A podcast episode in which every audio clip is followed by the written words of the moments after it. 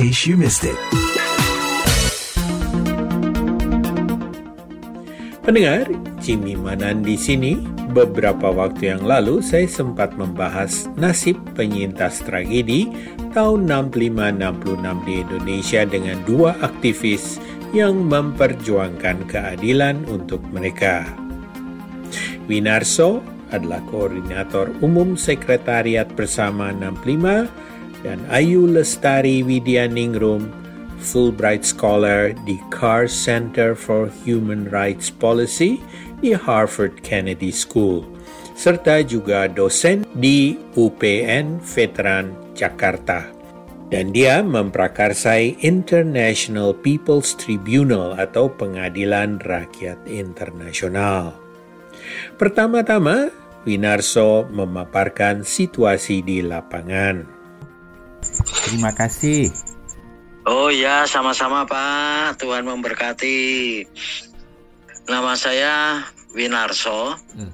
Ya, saya berada di Solo dan saya koordinator umum Sekber 65, Sekretariat Bersama 65 yang berada di wilayah Jawa Tengah.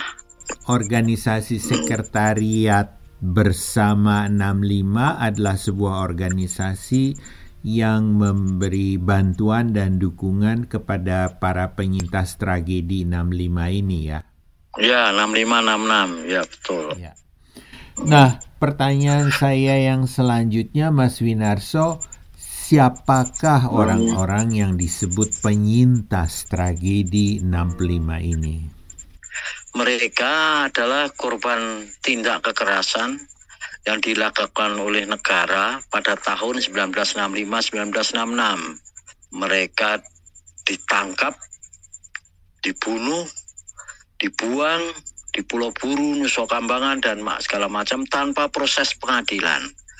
Lalu mereka didiskriminasi, mereka tidak punya hak sebagai warga negara karena setiap KTP-nya itu ada tulisannya ET. ET itu ekstapol eks tahanan politik. Sehingga mereka didiskriminasi tidak hanya pada negara tapi diskriminasi oleh masyarakat di lingkungannya. Hati-hati dia adalah PKI padahal kalau dikaji secara benar belum tentu mereka itu PKI mereka hanya sekedar dituduh mereka hanya sekedar ikut menari ketika 17-an Agustus proklamasi kemerdekaan ditangkap dianggap dia pendukung Lekra, lembaga kebudayaan rakyat yang notabene adalah dianggap sebagai underbow daripada PKI itu. Ya. Itu yang terjadi sebenarnya. Dan ya. apakah ya. penandaan tanda ekstapol itu masih berlangsung sampai sekarang? Tidak, kalau itu sudah hilang karena tahun 1980 dan terutama pada saat Gus Dur jadi presiden itu sudah dihilangkan. Hanya saja diskriminasi tetap masih terus berlangsung sampai sekarang. Ya. Sampai sekarang masih ada diskriminasi, ada semacam ya cap oleh masyarakat bahwa mereka masih berbahaya. Itu. Mas Winarso, Pernahkah ada semacam sensus atau pendataan terhadap keberadaan mereka? Kami melakukan pendataan. Yang kami data itu masih ada ribuan daripada korban 65 yang masih hidup. Tapi ada beberapa juga sekarang yang sudah pada meninggal. Kami data-data dokumentasi kami komplit, Pak. Jadi jumlah ekstapol itu masih ribuan, tetapi mm-hmm. penyintas ini tidak sekedar ekstapol ya, juga kerabat mereka kan? Iya, iya. Bahkan sampai stigma itu sampai pada anak dan cucunya. Nah, sampai ke sana mereka sehingga sulit untuk mencari pekerjaan. Lalu bagaimana status dan kehidupan mereka saat ini? Ya mereka berusaha sendiri, ada yang jadi buruh kasar, buruh bangunan, ada yang jualan di pinggir jalan sebagai PKL, itu sebagai apa untuk menopang kehidupan mereka karena mereka akan kesulitan untuk bekerja di tempat-tempat yang formal. Ya. Itu anak-anaknya ya, ya anak-anaknya. Apalagi bapaknya sudah sangat sulit lagi untuk mencari pekerjaan. Bagaimana dari segi pendidikan? Wah, itu kalau segi pendidikan sekarang ini cucu kan di cucunya bukan di, di anaknya ya. Karena anak-anaknya kan sudah usianya sudah cukup ini. Nah, kalau dari pendidikan sekarang cucu-cucunya tidak ada masalah kalau dari segi pendidikan. Hanya saja untuk membiayai segi pendidikannya bagi cucunya sangat kesulitan. Apalagi sampai ke perguruan tinggi sangat berat sekali hampir hampir tidak mampu untuk memberikan pendidikan pada anak ah, pada cucu-cucunya itu. Iya, karena berbagai hambatan itu ya dan tentunya ya. ada sem masih ada semacam screening yang ketat terhadap mereka. Iya, betul. Ya, ya, ya. Lalu dari sudut pandang domestik sejauh mana proses untuk mencari kebenaran dan rekonsiliasi itu belum terselenggara di Indonesia. Ya, kami dari Sekber 65 kalau negara sampai sekarang belum memberikan hak kepada korban, pada para penyintas itu, kami mengupayakan rekonsiliasi lokal yang kami upayakan. Mereka kan satu terstigma, sehingga banyak korban itu menutup diri sulit untuk bergaul dengan lingkungan. Lingkungan masih curiga terhadap mereka sehingga ada diskriminasi.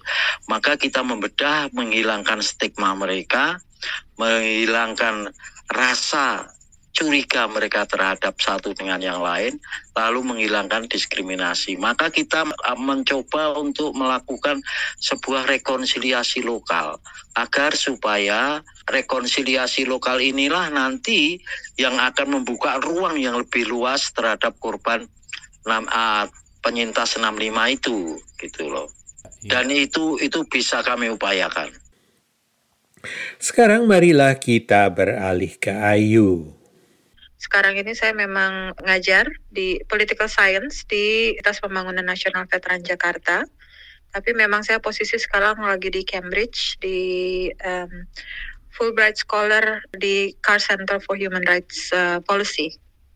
Jadi Carr Center for Human Rights Policy itu ada di Harvard Kennedy School. Nah, mungkin Anda bisa uh -huh. memberikan suatu gambaran tentang uh, geopolitiknya ya jadi pada tingkat internasional negara mana atau blok mana yang mengamati relatif cermat nasib dari para penyintas tragedi ini? Jadi tahun 2015 saya dengan beberapa teman-teman, terutama dengan uh, Saskia Wiringa dan Nursia Banika Casungkana, kita bikin uh, International People's Tribunal IPT 65 di Den Haag. Di situ juga selain ada testimoni dari korban, hakim-hakimnya sendiri prominent uh, profiles ya kayak Zaki Yaakob itu hakim Mahkamah Konstitusi yang satu sel tahanan dengan Nelson Mandela. Kemudian ada beberapa mantan special rapporteur PBB, ada international lawyers juga dan sebagainya. Apa sebenarnya IPT atau International People's Tribunal itu, Ayu?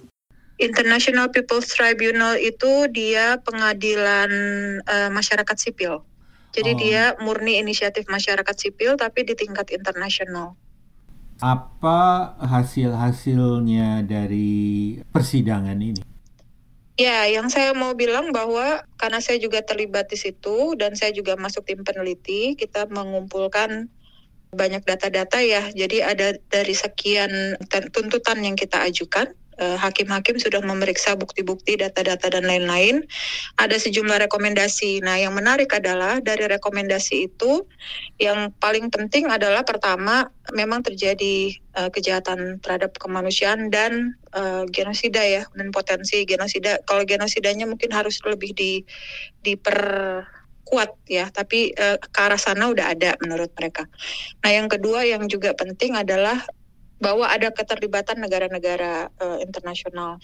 Dalam hal ini secara spesifik data bukti-bukti yang di, kita ajukan itu memperlihatkan Amerika sudah jelas pasti terlibat, Inggris, Australia. Kok sampai ke gagasan IPT ini? Bagaimana awal mulanya? Kan uh, Komnas HAM itu sudah melakukan penyelidikan ya untuk 65. Tapi penyelidikan ini kan mandek, tidak diapa-apain oleh Jaksa Agung maupun dari pemerintah. Uh, atasannya Jaksa Agung adalah Presiden karena mandek sementara kita tahu ada banyak kajian-kajian baru yang yang menemukan bukti-bukti baru. Misalnya Jess Melvin itu mem membuat kajian Aceh bahwa Aceh itu tempat pertama kali pembantaian itu terjadi justru di Aceh. Dan itu memang sudah didesain. Ada ada surat kawatnya dari Soeharto ke Panglima Aceh. Bukti bukti-bukti baru ini kan ini sebetulnya satu cara untuk kita mencoba membongkar uh, propaganda negara dan me mencari kebenaran hmm. sekaligus untuk mereparasi korban. Mereka butuh keadilan. Karena desakan-desakan itu kemudian pada waktu yang sama ada booming film Joshua Oppenheimer ya The Act of Silence waktu itu. Jadi kita ketemuan di Amsterdam dan me, ada ide waktu itu usulan untuk membuat semacam People's Tribunal sehingga muncullah inisiatif membuat di level internasional. Kenapa di level internasional? Karena udah nggak dapat perhatian di dalam negeri, sehingga kita butuh sesuatu yang lebih high profile dan itu lebih mendesakkan uh, negara dalam hal ini pemerintah Indonesia untuk do something kan, untuk melakukan uh, penyelesaian 65. Bagaimana hasilnya menurut Anda? Uh, which is um, di di di apa namanya uh, salah satu efeknya tercapai.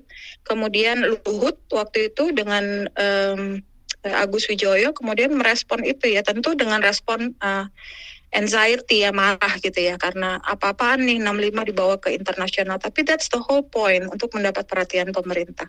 Akhirnya mereka membuat seminar dan itu ribut di dalam negeri. Pemerintah akhirnya merespon itu. Tapi itu juga menunjukkan ke pemerintah bahwa kita nggak berhenti gitu. Oke lah di dalam negeri uh, pemerintah udah menutup jalan untuk uh, pengadilan, uh, tapi ada masih banyak cara lain supaya kita tetap bisa mencoba mendesakkan agenda penyelesaian 65. Nah, demikianlah paparan dua aktivis ini tentang perjuangan masing-masing mengupayakan keadilan bagi penyintas tragedi 65.